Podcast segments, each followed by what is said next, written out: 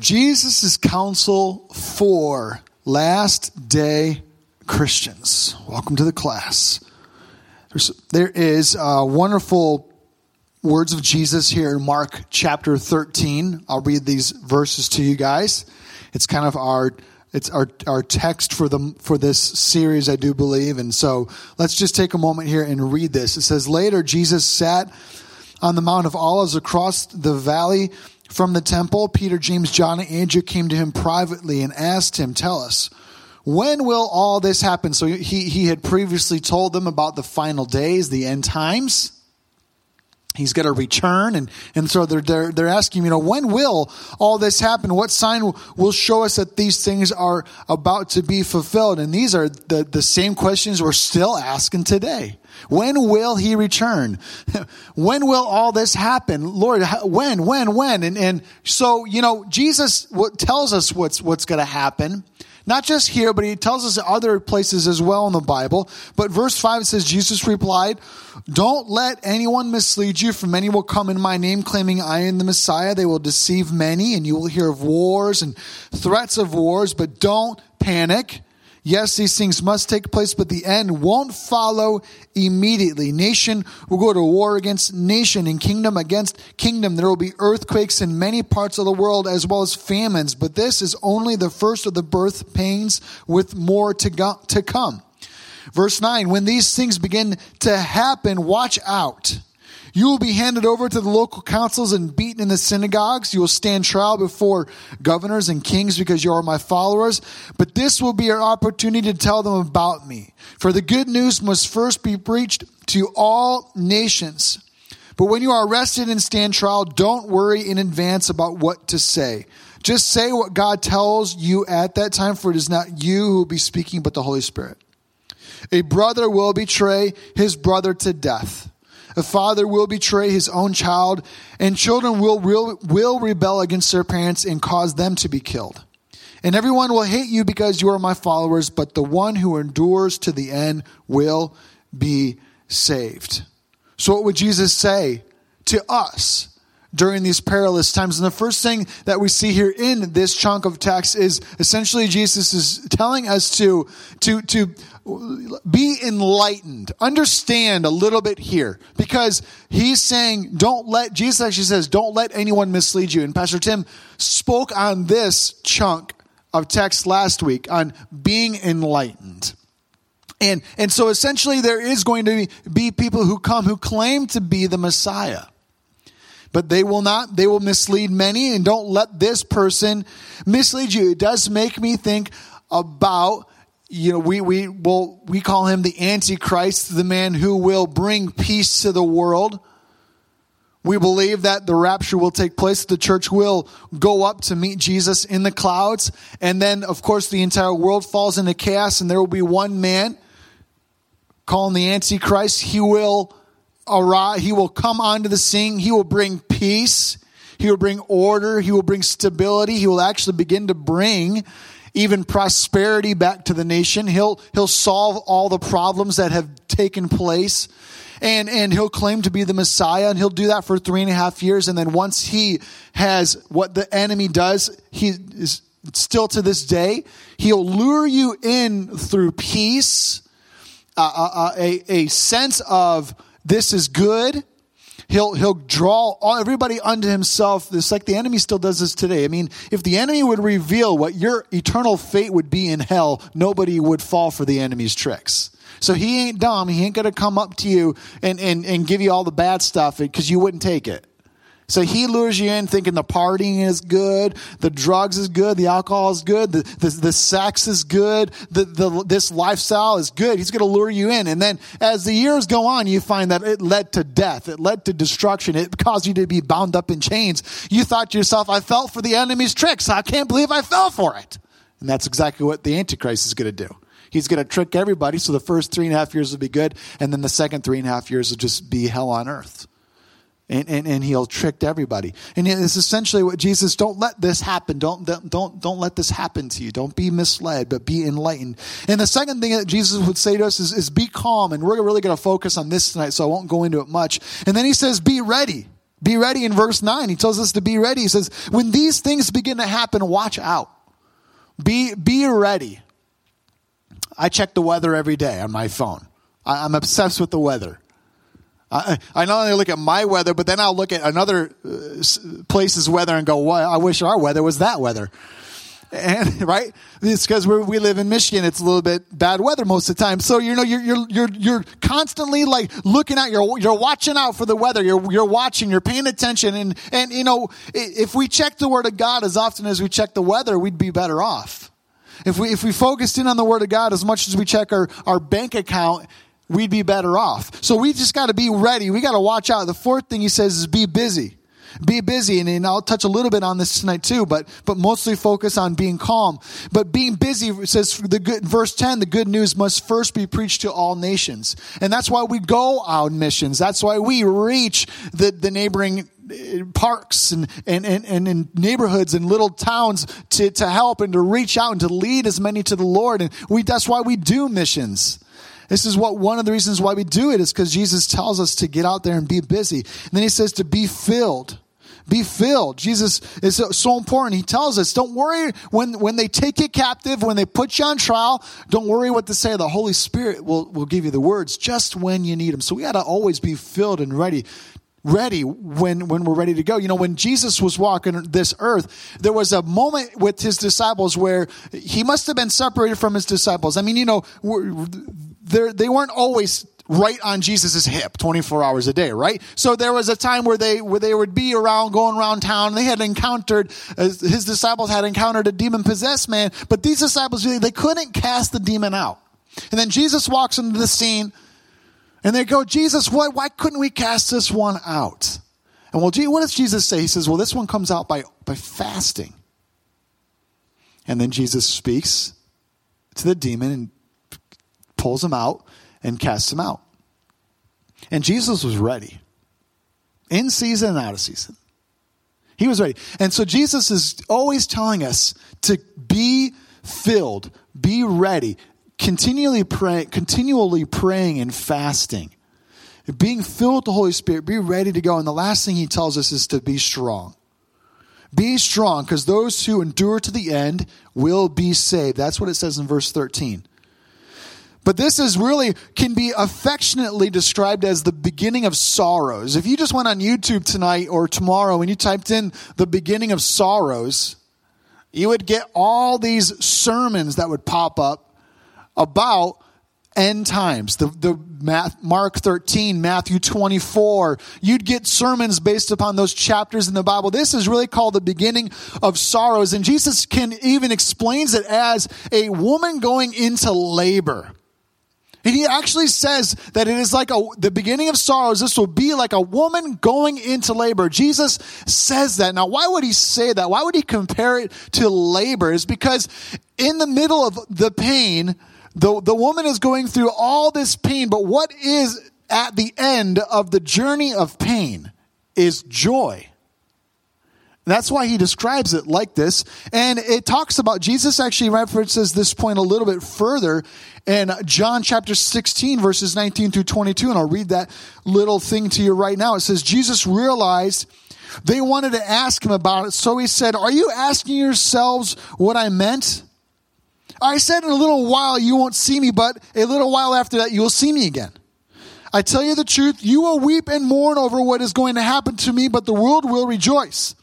You will grieve, but your grief will suddenly turn to wonderful joy. It will be like a woman suffering the pains of labor when her child is born. Her anguish gives way to joy because she has brought a new baby into the world. So you have sorrow now, but I will see you again. Then you will rejoice, and no one can rob you of that joy. My wife has given birth to three children, hopefully, no more. And, uh, pray for me. Um, she wants more kids, you know, she wants kids. So three, I tell her to say this rhyme. Three is enough for me. Just say it with me. Declare it in the name of Jesus.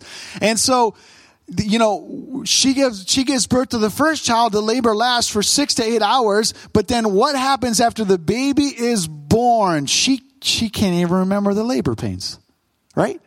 Then the second one comes, and uh, that's our boy. He's coming out, and uh, I'm going to a. Uh, I got tickets to the Pistons game. And I pick up my dad, and I'm uh, taking Jen to the house, to my parents' house, and the girls are going to hang out and the guys are going to go to the Pistons game, and we're driving to the house, and um, I'm noticing she's like breathing heavy, and uh, I'm like, "What are you doing over there?" She's like, "Ah, you know, just some, just some Braxton Hicks." I'm like, "Are you sure?" She's like, "Oh, it's fine, it's fine." Well, she knows. She knows. She's had a baby before. She knows what she's doing. So we go inside my parents' house, and uh, um, I noticed that she just goes to the couch and she lays down. She just lays down on the couch on her side and just kind of puts her knees up, and um, she's she, she's on the couch grimacing like this. And my mom goes, "Are you going into labor?" Oh, no, no, I'm not. I'm fine. I'm not going to labor. I'm not going to labor. And um, I'm like, Dad, are you ready to go to go to the Pistons game? Are you ready to go to the game? I'm excited. Let's do this. And uh, he goes, uh, I don't know. It looks like your wife might be going into labor. I'm like, she says she's not. And uh, he goes, I don't know. Maybe you should go to the hospital. Instead, I was like, what? I want to go to the Pistons game. I don't want to go to the hospital. And uh, so I'm like, I'm, let's go to the, Jen, let's go to the hospital. She's like, no, I'm okay. I'm okay. I'm like, no, let, let's just go to the hospital. Let's just see what's going on. I'm telling you that as soon as we get in the car to go hospital, she says, step on it. really? Go right now. I'm driving to the hospital as fast as I can. We arrive in the hosp- to the hospital. 30 minutes later, a baby is in our arms. 30 minutes later after arriving. She didn't even have a Motrin in her, not even an IV in her arm. We were sitting in the waiting, we were sitting in the little, they do this little pre-op and they, answer, they ask you questions. She like, the third question, she goes, could you stop with these questions? Get me to the labor room now. Said, oh, okay. This guy's like, oh, okay. And the, that, it was it. That was it. And, and, but the baby is in our arms. You know, I remember the doctor came in and, and, and, and she goes, honey, this, this, this lady was about this tall. She's in like super good shape. She looked like Mighty Mouse. Exactly what she looked like. She, and she acted like Mighty Mouse too. You know, the smaller they are, the tougher they are. And so she came in. She's like, well, we could have the baby in your arms in 15 minutes, or I give you an epidural. It'll take three hours. She chose 15 minutes. And as soon as the baby's in her arms, she didn't care once about that delivery. She is so happy to have the baby in her arms. And Jesus just does describe his return to us like this the, the, the what, what the bible calls it the beginning of sorrows it, it is like that it is this process where where you, it, it is it's going to be a trial there's these things happening but when he returns you will not remember the pain anymore isn't that great and and so he goes through some things here because there's going to be, during these times, there's going to be spiritual deception. Somebody just whispered, that's for sure. And, and maybe you see it already, right? You see it taking place even right now. There's going to be wars and rumors of wars, Jesus says. Ezekiel 38 in your Bible actually talks about the war taking place right now. It talks about the king of the north the king of the north in the country Rosh, which is now translated Russia. Yeah, you can read it for yourself in Ezekiel 38. There's the king of the north of the, of the country Rosh, which is translated Russia. Revelation actually says that there will be an alliance between Russia and China. Yep. It's taking place right now. Then the Bible actually begins to go on to say, and it says that Russia and China will then align with Iran and Syria, and it's taking place right now. Did you know that off the, off the coast of Israel, you can see Russian warships in the water? Right now. Right now. There's, there's, there's actually everything that is happening right now is in the Bible. You can read it for yourself. So there's spiritual deception, there's wars, there's rumors of wars, there's earthquakes, famines, plagues, pestilence. Does this sound familiar to anybody? So if we think about the most current pestilence that's taking place, COVID, right? But but listen listen to other things that I can describe that feel as if they are they are happening at a higher rate than ever before. Cancers. Uh, HIV has entered the scene not just, you know, 30 years ago. It, it, these things, there's strange diseases among us today that were not among us 100 years ago, 200 years ago, 1,000 years ago. They didn't deal with these things. And, and, and so you see these earthquakes still. There's famines, there's plagues, there's pestilence, there's things among us that Jesus told us would be here. And then Jesus begins to say that there's persecution of believers. Right now, the most persecuted religion in the war in the world, the most persecuted religion in the world is Christianity. And it's not even close. And the, and the country that persecutes Christianity the most is Egypt, which might shock you. You might have thought it would have been a different country, but it's Egypt. Why is it Egypt? It's because Egypt persecutes Christians right away.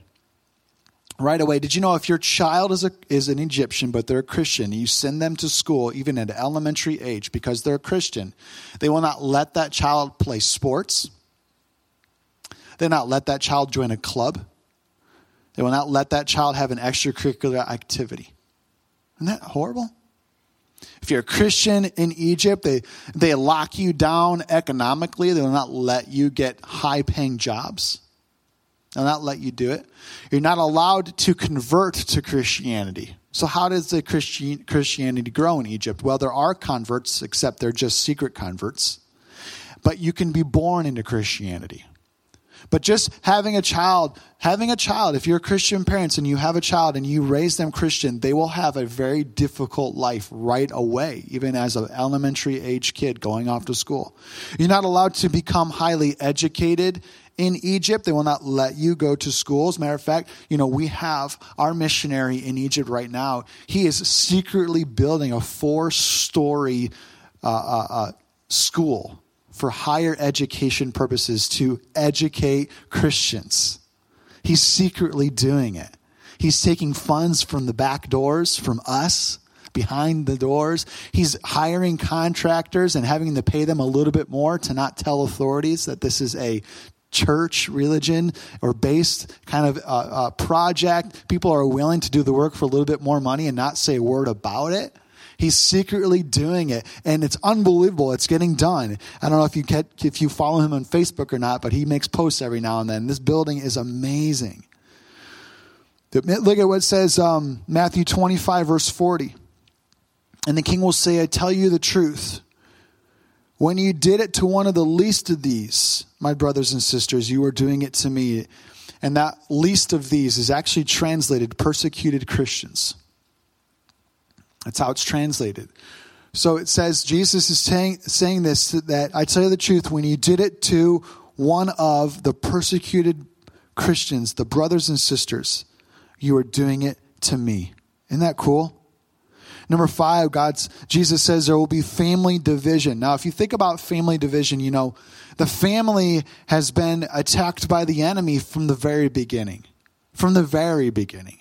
We see that before Jesus even entered the earth, that, that there was problems with the families. I mean, Moses allowed divorce only because the people were complaining so much about being married to their spouse. And he was so tired of the complaints, he just, he allowed them to get divorced, but it was never God's plan. And then we saw that, that, that, that families would sacrifice their children to the fires for the god Molech. How nasty and horrible is that? I mean, the family has been being attacked since the beginning of time. So when you kind of hear God, Jesus say, like, you know, brother will betray brother and, and, and father will betray child, all that has been always been happening. But actually, Jesus takes it a step further, which is something that culturally speaking was unheard of back then. He says, a child will betray their parents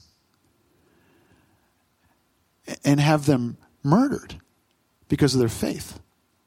Now, that is a next step that, that culturally speaking had never happened before. But I can see with my eyes right now, there's so much rebellion in children, teenagers, young people. So much rebellion. I could, I, I, I wouldn't even think it, it, it odd that a child give up a parent because they're a Christian. And the times we're living in now.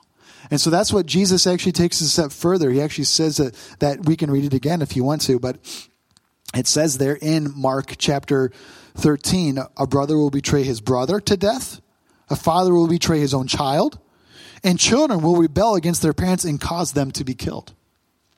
Now, if you think about a child, the deception of the enemy, a child causing, like somehow ratting out their parents and causing them to be killed. That's like you standing on a pedestal and you're and you're and you're a thousand feet up in the air and you're standing on a pedestal and you take a big sledgehammer and you just knock it out from underneath you and fall to your own death.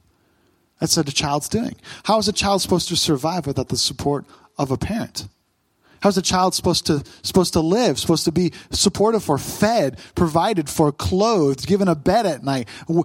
Why? How? How could a child want to knock out the very foundation that gives them life?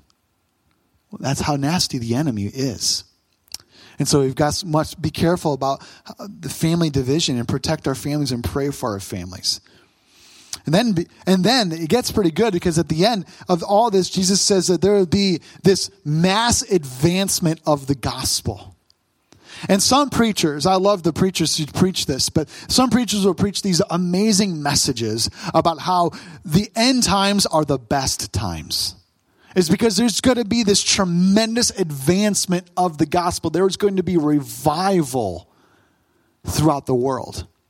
A, a, mass advancement of the gospel, a multiplying, rapid movement of the gospel. It says the gospel will spread faster than ever before. And as a matter of fact, today the gospel is spreading faster than it's ever spread before because of things like YouTube, Facebook, Twitter, TikTok, Instagram, because of some of these tools, the gospel is spreading faster than ever before. I think about even how we do missions now. 30 years ago, 40 years ago, the church would send out a girl to a foreign country with tracts, and she would, she would spend her entire life savings walking around a, a, the, city handing out tracts, hoping somebody would read a pamphlet and give their life to the Lord. And then she'd come home broke, sick, lonely, discouraged from the time spent on the mission field. We would send missionaries out and, and, and, and they would get such small results. But you know how we do missions now? We fill 45,000 seat stadiums in a week. And, and we bring medical aid to thousands of people. And, and we don't break the, we don't break ourselves doing it and we don't drain our bank accounts doing it. As a matter of fact, now what we do is, is we rally an entire church and we can send out 150 people at once and we go with aid and we go with food and we go with the message of Jesus and we go with, with resources and we bring, we bring so much stuff and then we land, we hit the ground running and at the end of the week, with 40,000 people have given their lives to the Lord. 10,000 people received free medicine and we fed children and we visited prisons and orphanages and we hit the streets and we came home and we did, we, in the church then gave them an extra 100,000 dollars. That's how we do missions now. As the gospel is spreading at a faster pace than ever before. It's amazing, isn't it? We can reach the world. We're doing it, but it's going to cost us something. Are we willing to pay the price, both literally and figuratively? Are we willing to do it? Can we do it? We do it, church, don't we? Man, it's amazing now what we can do. Do you know right now with the craziness happening with Russia and Ukraine, churches are rallying like crazy right now. Did you know that there are churches on the ground of Ukraine right now as we speak and they are going around and they are grabbing Ukrainian children and bringing them back to the America? Children whose, whose, whose, homes or apartments have been bombed, and, or, or parents who are missing, whatever the case may be, right now as we speak, we're on the ground in Ukraine rescuing children, feeding people. And you know what we're doing? We're sending over airplanes, 747s full of food, full of resources. That's what churches around America are doing right now. What we do now is greater than anything that's ever been done before in the history of humanity. We are living in the end times. It's amazing. If we are going to save the world, we've got to learn to pay the price. Hmm. I, unfortunately, you know what? The church is famous for arriving too late with too little. But it's about time we arrive early with too much. Don't you think? We can do it.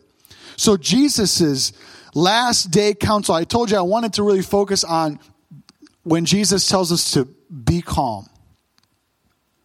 And so the end of this message, really the, the heart of my message tonight is this is be calm, the king is here. There is a remedy for worry in these end times, and I'm going to give it to you, okay? Isn't it great when you're when the doctor gives you the medicine to make you better? You know, there's a, there's a remedy for worry, and I'm going to give it to you tonight. Amen. Just finished reading. Just finished reading the the book in the Bible, Esther. It's just 10 chapters long. I mean, you could sit down. It's such a good story. You could read it in one sitting, no problem at all and uh, and I just finished Esther this morning. And and Esther is a wonderful story. Yeah, it's this crazy story about how the, there's a king and, and, and he's got this up. Uh, he's throwing this big party and it's lasting for uh, weeks on end and, and everybody's drunk and happy and, and, and just loving life. And he has, apparently he's got a queen who is a beautiful woman. And all the guys are sitting around and he just has this great idea. You gotta see my queen. So he, he calls the eunuchs and he's like, come on. I, I want you to go get my queen. I want you to go put the robe on her, put that golden crown with all those gems and diamonds on her head. I want you to make sure she looks beautiful and I want you to bring her on in here. I want to show her off. So the eunuchs run out and they're, they get to the queen. They tell her what's the, what the king wants. And you know what she does? She refuses to come into that room. Refuses. So the eunuchs come back to the king and they said, your, your, your queen, I, I think her name was Vashti or something like that, Queen Vashti. She ain't coming in. You know, nobody ever disobeys the king.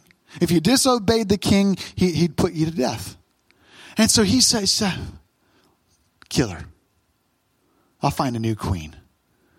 And he goes, he gets this great idea. I, I'll do a whole, I'll do a huge beauty contest, right? We're gonna, we're gonna gather the most beautiful girls throughout my entire kingdom.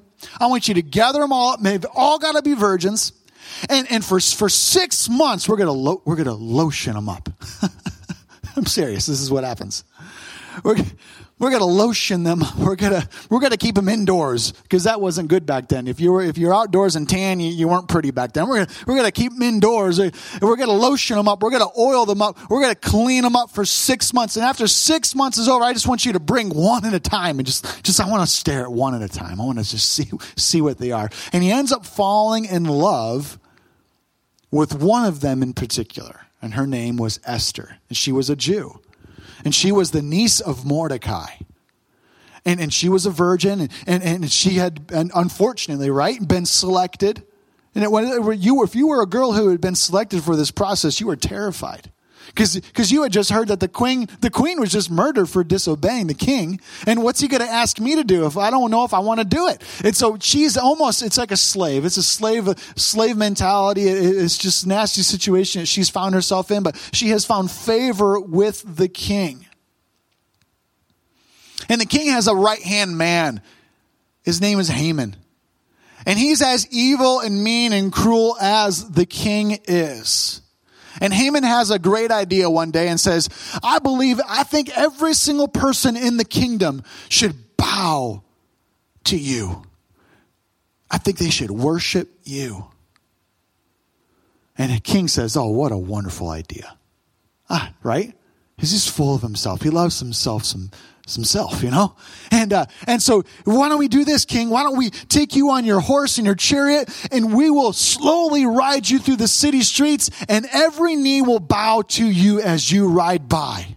What do you think? Wonderful idea, Haman. Wonderful idea. So that's what they do. They mount him up on his horse and, and, and they, they, they start riding the streets. And wouldn't you know it? One man refuses to bow. His name was Mordecai. And as they are riding through the city streets, one man is standing. One man. And it's Mordecai. And Haman becomes so enraged that Mordecai refuses to bend his knee to the king that he decides that he's going to murder Mordecai. He's going to murder him. He's gonna do, he's gonna take him out, and he and he's talking about this with his wife and with his friends in his house, and he's having this discussion about killing Mordecai and doing all this stuff, and then he re, and then he says to himself, oh, "Why Mordecai is a Jew? You know what?" But his wife says, "Why don't you not not just Mordecai? Why don't you why don't you have the king write an edict and sign it with his ring? Why not, and and and when that when the king would sign something with his ring, when he dip his ring in the wax and seal it like that, it was a edict that could never be changed. Why don't you get the king to sign it with his ring and make a whole thing of it? And why don't we get, just kill every single Jew in the entire kingdom? And that's how evil Haman is. That's how evil his wife is. That's how evil his children are and his friends are as they sit in the house and think about this plan. I mean, could you imagine being so angry with one person that you're ready to kill millions? And they come up with this plan and he, he kind of tricks the king into it and the king signs it and they sent it out and word begins to spread all over the kingdom and went, goes throughout all the provinces that all the Jews are going to be killed. And it was actually going to happen on a, on a date and the Jews on a certain date, but the Jews were not allowed to fight back. That was part of the plan weeping, mourning, laying in ashes, sackcloth. Everything is happening in Mordecai. Mordecai. Mordecai ends up hearing about the plan.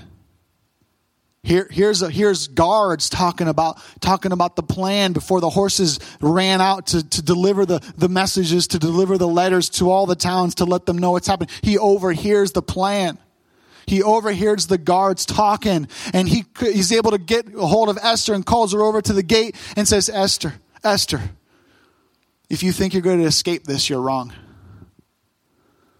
You're wrong. You're going to be killed too. You need to talk to the king. But she says, I'm not allowed to. Unless he calls me into his room, I'm not allowed to go in there. If anybody enters his room without being called in, he's, he, the, he'll, he kills them. He kills them. He, he, and I don't want to die. He goes, Well, you're, you're going to die anyway. What are you going to do? You got to do this. And he says the famous words, uh, You were born for such a time as this. And so he goes, she goes, she gets brave, she gets, she gets some courage, and, and she, she gets, she decides, I'm going to do this, I'm going to do this. And once you know it, the king is in his room, and she walks in without being invited in. But if the king holds out his golden scepter to you, it means he wants to listen to you. Wouldn't you know it that she had found favor with the king, that he really liked her? And she walked into the room and he was happy to see her. He was happy to see her, which, which surprised her. And she, he holds out his golden scepter and she reaches up it and touches it, which then she's allowed to speak. So she touches the golden scepter and she's so nervous standing before the king. She doesn't even know how to begin to explain what's happening because the king doesn't know she's a Jew. And he, she says, uh, uh, uh, I want to I wanna serve you a meal. she, she, she's too nervous to say it. She's so worried. She's so scared. She's too nervous to say what's going on. I want to serve you a meal. Oh, oh, and you know the king responds to her, Esther, ask me anything you want, even up to half the kingdom, it is yours. That's how much he loved her. But she says she's still too nervous. Oh, I want to serve you a dinner. I want to serve you a meal. And I want you and, and Haman. Just the two of you. Oh, didn't when you know Haman, that little snake, he was so excited. He goes home to his wife. So excited, so excited. Did you, when you know, it's just me and the king and Esther, and it's just us It's just us. We got it made. We got it made, honey. We, we're on the inner circle. We're good to go. This is awesome. We got it made. And so they're serving the meal, and, and the, the Queen Esther is doing her thing, but she is so nervous to tell the king what's going on. The king finally asked her, Why are you doing this? Why are you serving me this food? Why are you serving me this drink? Esther, what, what do you want? Up to half the kingdom is yours. And she, she's still so nervous. She says, oh, I want to serve you another meal tomorrow. Yeah. I want, I want to do it again tomorrow night. I want to serve you another meal. You go, okay. Just you and Haman. Uh, okay. So they go home. The, the, they all go home. Haman goes home. You know, the king goes home. Esther goes to her room, and everybody's there. And, and, and Haman's at home. And Haman, Haman, Haman is talking to his wife, and he realizes he's got, he's got it so, he's got it so good with the king. And he decides he's going to speed up this process of killing the Jews just a little quicker. And his wife says to him, Why don't you build tonight? Why don't you build a 75 foot tall gallows to kill Mordecai tomorrow? Just to make a statement. Yeah, I'll do that.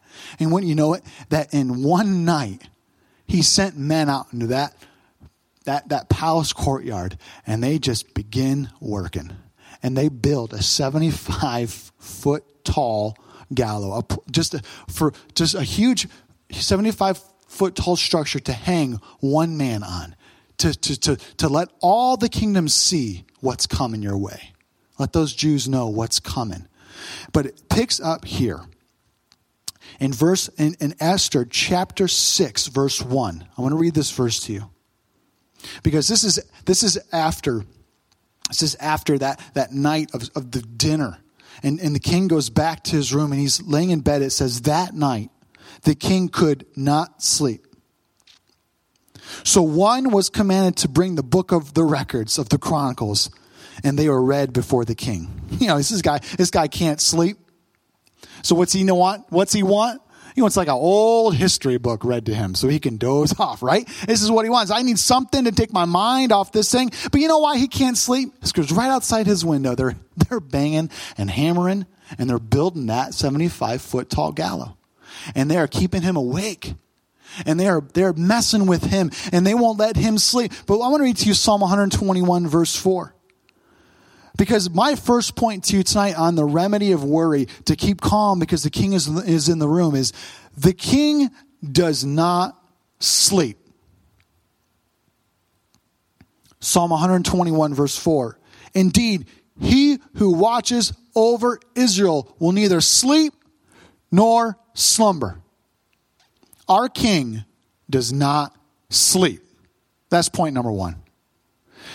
We're worried we're fretting. We're fussing. we're, we're, we're laying awake at night. We're in, we got insomnia. We got things on our mind. We got things on our plate. We got stuff to do. We got people to hopefully help us get, will everything line up? We're worried. We're doing all this stuff. And you know what? This king is, is, is like our king. He does not sleep. But it says here that he wants that, that book read to him. He wants the Chronicles read to him. And wouldn't you know it?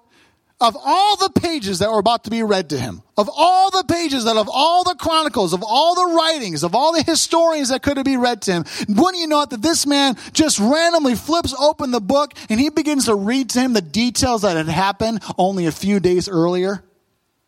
Did you know? Because, because they would, they would record records, records, records of all the kings, everything the king did, everything that was going on, everything, everything, everything. They would record, record, record. This is how they kept track of history back then. It was an oral record. And he says, read back to me what's been going on in my kingdom over the last few days. What have I missed? What has been going on? When you know it, he reads to him out of this book that apparently Apparently, he has been tricked into signing an edict where all the Jews are going to be murdered. And, and then he hears about a man named Mordecai who caught wind of the word that all the Jews were going to get murdered. And he goes, What is going on here? Who is this man Mordecai?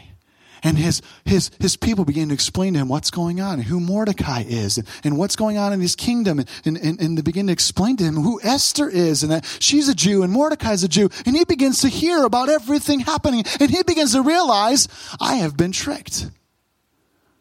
I have been bamboozled. But the point number one is the king does not sleep. Amen? Esther verse, chapter 6, verses 6 through 9. This is what happens. Early the next morning, king doesn't sleep. He calls in Haman. He's caught wind of what's going on here. So Haman came in, it says in verse 6, and the king said, What should I do to honor a man who truly pleases me? Haman, he thinks it's about him. But he's talking about Mordecai. The king is talking about Mordecai. But he, Haman is an idiot. He thinks it's talking about him. He doesn't understand nothing. He says, What should I do to honor a man who truly pleases me? Haman thought to himself, Whom would the king wish to honor more than me? So he replied, If the king wishes to honor someone, he should bring out one of the king's own royal robes, as well as a horse that the king himself has ridden, one with a royal emblem on its head. Let the robes of the horse be handed over to one of the king's most noble officials, and let him see that the man whom the king wishes to honor is dressed in the king's robes, and let through the city square on the king's horse. Have the officials shout as they go, This is what the king does for someone he wishes to honor. Point number two the king asks, Has this man or woman been rewarded? The king is looking to reward us. Amen, church? Not harm us. The king is looking to reward us. Reward us. Amen, church? This is the remedy for where we understand who our king is. Number three, the king will make your enemies proclaim your good works. Amen? Verse 10 in chapter 6 of Esther says, Excellent, the king said to Haman, Quick, take the robes of my horse and do just as you've said for Mordecai the Jew who sits at the gate of the palace, leave out nothing you have suggested. So Haman took the robes and put them on Mordecai, placed him on the king's own horse, led him through the city shouting, this is what the king does for someone he wishes to honor. And Haman is embarrassed. He is shamed as he walks through the city. He is, he is just low as low can be after everything is, he had, he had to do this. This is what the king made Haman do for Mordecai. And then point number four, the last point tonight is the king's anger is for justice. Amen. That the evil that happens in this world will be judged correctly. And the king's anger is for true justice. And thank God that our God is a great judge who's ruled in our favor, who does not sleep or slumber, but looks to reward us for our good works and our pleasant life. Amen, church? Looks to get our enemies under our feet and his anger is not for us, his anger is for justice. Amen? Woo, this is good. And it ends, the story ends with the 75 foot gallows that Haman had built. In one night, that kept the king awake, that caused the king to open up the book of history, that caused the king to hear about the story of Mordecai and how he had been tricked by Haman, those very gallows that all were meant for Mordecai, Haman was hung on those very gallows the very next day. It says in verse 10 of chapter 7 So they impaled Haman on the pole he had set up for Mordecai, and the king's anger subsided. The last point is that the king will rule in the end, and his anger will subside. And we will live forever with the king in paradise, perfection, joy, peace. No more pain, no more sorrow, No more sickness, no more death, none of it.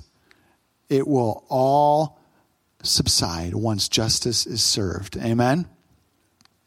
This is the remedy for worry. This is the keep calm. The king is here. This is what Jesus tells us. He tells us to keep calm. He, uh, uh, you know, last week Pastor Tim told us to be enlightened. This week we're talking about just being calm. And I know, I know, I, I, I lay in bed at night just like you. I lay in bed at night thinking to myself, how this is unfair. The injustice is too much. These people who are in charge and controlling the world are ruining my life. They're taking away my joy. They're ruining my sleep. God, when will you bring these people down? He will. He does not sleep. He does not slumber. He's looking to reward us. His anger is for justice, but his anger will subside one day. And it's not toward his anger is not toward us. Amen, church? This is the remedy for worry. This is how we sleep good at night. This is what happens. And I want to end these last minutes that we have. I just want to pray for you because I know what it's like. I know when you, I know it's like when you can't sleep at night. Maybe there's a doctor's visit that you're not looking forward to. There's a child, there's a teenager in your house that's causing you pain. That's causing you to lose sleep. That's causing you to worry. I know. I know. I know that there's things, the checkbook ain't looking good. I know that finances aren't, aren't looking the way you thought they'd look. I know that you went to the gas station today and you put $10 in the tank. It's just enough to get you to the next pump. you know? You weren't going far anyway. I know. I know you're looking at those grocery store bills at the end of the, that, that visit and you're like, that didn't, that, that wasn't enough food. I know. And you're worried and you're wondering when is it going to happen and you look at the news and you hear the you hear you hear quotes from people and you go no that's the stupidest thing I've ever heard. That's not what we need to do. We need to do the opposite of what you just said. Why would you say that? Are we in crazy town? Are we living in crazy world? I'm getting angry. But the remedy for worry, the king is on our side. He does not sleep. He's looking to reward us. He will make, he will make our, even our enemies proclaim our goodness. And his anger is for justice, but his anger will subside. Let me pray for you. Oh, Lord. Oh, Lord, I pray tonight, Lord God, there would be such a peace and a rest that would overtake our minds and our hearts. Lord God, I pray that we would have confidence in knowing that we serve the King of Kings, the Lord of Lords, and He is in control. And I know right now it's the labor pains, Lord God.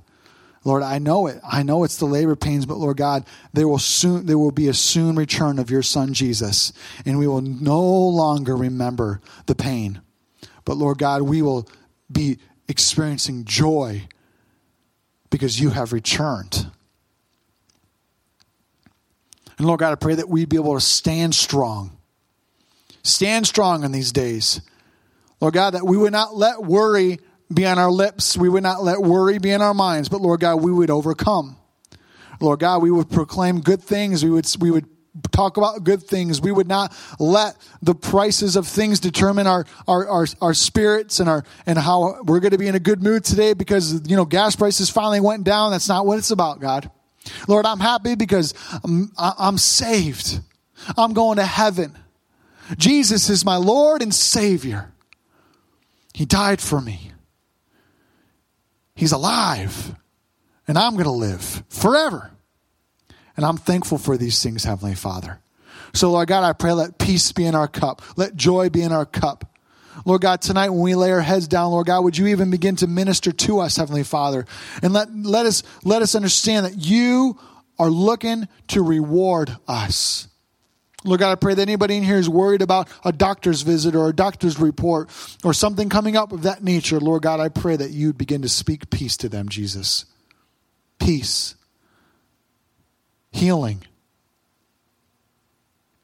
The, the, the days you've lost are going to be restored in the name of Jesus Christ.